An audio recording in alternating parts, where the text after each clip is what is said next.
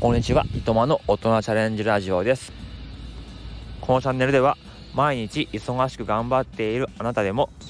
好奇心があれば挑戦する時間やお金は作れるをテーマに、えー、お話をしていきますまあ、今日はですね昨日のお話の続きのような感じかもしれませんけども、まあ、ちょっとね生徒指導をしていて気づいたことということでお話をしたいと思います。え夢とねお金のことについてです。まあ、昨日話したちょっとね、えー、やんちゃな子はですねもう中学校卒業した後はもう働こうっていう気持ちで今いるらしいんですね。まあ、高校には行かないと。で何するかっていうと、まあ、中卒で、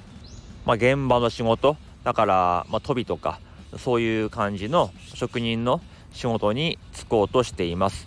まあ、お兄さんがねその仕事をしているっていうことらしいんですけども、まあ、本人もまあ、そこでね中卒で働こうっていう考えらしいんですけど、まあ、根底にはね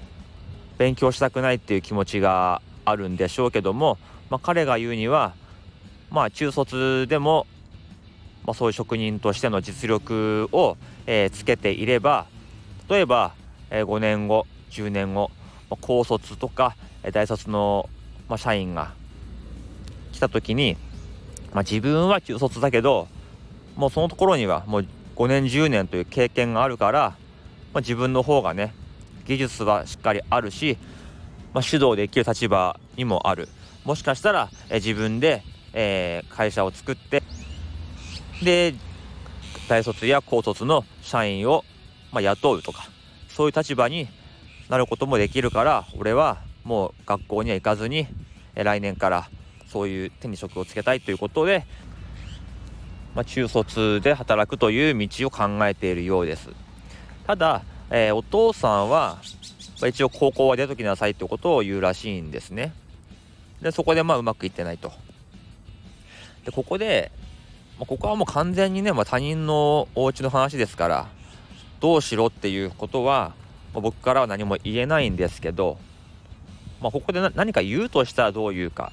あとは自分の子供がそういうふうに、えー、言い出したらどうするかっていうことを、えー、考えてみました。まあ、もうちょっと背景を加えると、うん、その進路に関しては親子関係はもう良くなくて、まあ、頭ごなしに子供の話は聞かずに、まあ、とりあえず高校に行けっていう、えお父さんだということでした。まあ、そういう条件のもとで、え考えてみました。うん、やっぱりここで子供の人生なんだから親は応援すべきだっていうのは、まあ、無責任ですよね。子供の人生かもしんないけど、15歳はまだまだね保護者のもとで暮らしてるわけだから絶対にねその保護者の助けとかサポートなしでは社会で生きていけないわけですよね。そこで子供自身がね俺の人生なんだからとかあるいは僕のような第三者がこの子の人生なんだからってことで言うと、まあ、保護者からすれば安ざけんなっていう風になりますよね。でも子供からしたら、まあ、根底にはね勉強したくない受験勉強したくないうーんなんかこう校則とかに縛られたくないとかそういう気持ちはきっとあるんでしょうけど、まあ、そこは置いといて自分はこういうことがしたいんだということの気持ちは、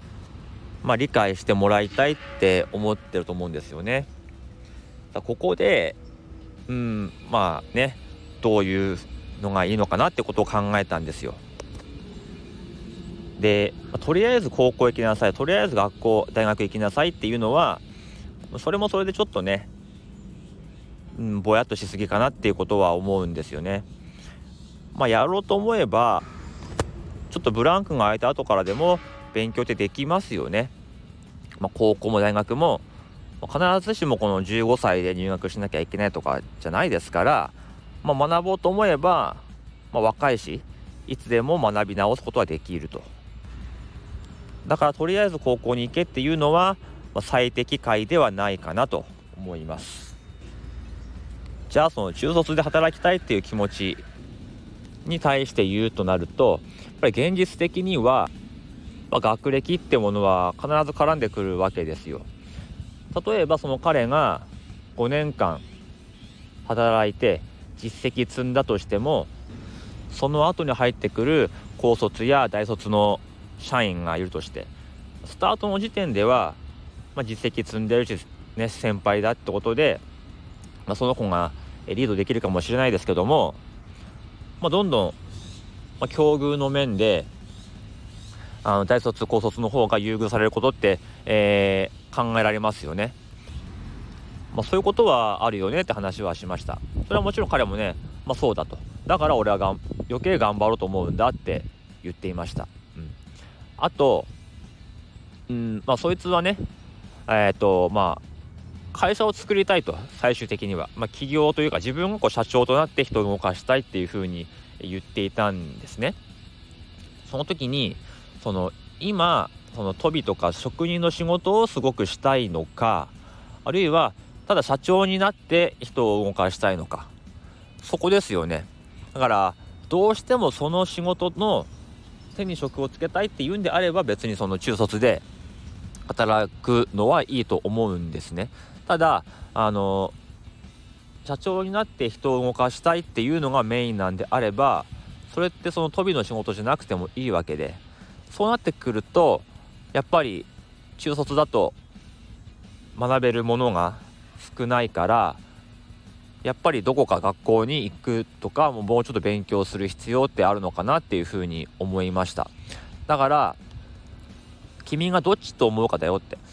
その仕事を頑張りたいと思うんであれば中卒でもいいかもしれないけど社長になる起業するっていうのがメインであれば、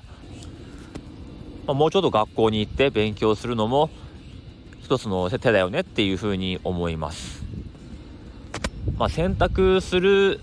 のはね本人とお家ですから、まあ、ここまでしか言えませんけども、まあ、夢をね持つことも大事です。というか今の時点でそれだけ考えてる子って普通に学校来てる子でもいないと思うのですごいと思いますよ。でもうんやっぱり聞いててちょっと考えが甘いかなっていうところもあるんですよね。やっぱり社会が見えてないというか、うん、それはもちろんそうなんですけど。だから夢を語るのは全然ねいいし素晴らしいんだけども現実、えー、まあ、学歴とかも関わってくるし頑張れば頑張った分報われるっていうような世界でも残念ながらないですよね。まあ、そういう時に自分がね自立して生活する時にどれぐらいお金が必要かとか例えば結婚して子供が生まれた。そんな時に今の状態ではその生活をね養っていけるのかとかそこまでも考えていく必要はあるしやっぱ夢とお金ってことはものはまあ、つながってる、うん、両方で考えていかなければいけない。もしかしたらね、うんまあ、その子に限らず生徒からすれば素直にね「お頑張れ応援してるよ」って言ってもらった方が気持ちいいかもしれませんけどもやっぱりね、うんまあ、第三者だから言えることとしてはそういう厳しいこと現実も見ていかなければいけないよなってところですよね。でもねもう自分は本当にこの職業で生きていくってことで中卒であの活動し中卒ってことを決めて大成功した人もたくさんいるんですよね。例えばプロレスラーの方僕結構プロレス見るんですけども、まあ、中卒でアメリカとかメキシコに遠征をして、まあ、高校時代はそっちのね学校というかそっちの道場でトレーニングをして日本に帰ってきて大活躍するっていう、えプロレスラーたくさんいますしお笑い芸人の千原ジュニアさんもそうです、中学校時代引きこもりでもう高校に行かずに中学校卒業と同時に吉本興業に入って、まあ、芸人を目指したと、まあ、そういう例もありますからね。まああのだから彼も大成功するかもしれませんからね。うん。まあそうは分からないですけど。はい、まあ、ということで、まあ、中卒を選ぶという選択をした時に大人の、えー、言うこととしたら、まあ、本当にその仕事をしたいのかと。いうこと。本当にしたいんであれば、まあ、やらしてもいいのかな。で必ずしも中学校卒業した後に、えー、高校に行くっていうだけが正解ではない。学び直しはできる。やろうと思えばできる、まあ、そういうことですよね。そこを踏まえて決めてねっていうことは言えるかなって思うんですけど。でもねやっぱ勉強したくないから中卒っていうのはその考えがやっぱ一番良くないですよね。勉強ってそのなんだろうな。勉強っていうのはその国語とか数学とかそういうことだけを勉強と思ってる子が多いんだけどそうじゃないですからね。勉強ってね本来楽しいもんですからそこを、まあ、こっちもね楽しいもんだってものをことをねあの教えていかなければいけないかなというふうに思いました。はい今日はそんなお話でした。はい僕はこれから、えー、ハーフマラソンに向けての、えー、練習をしたいと思います。今日は皆さんはどんなチャレンジをしますか？この辺でおいとまいたします。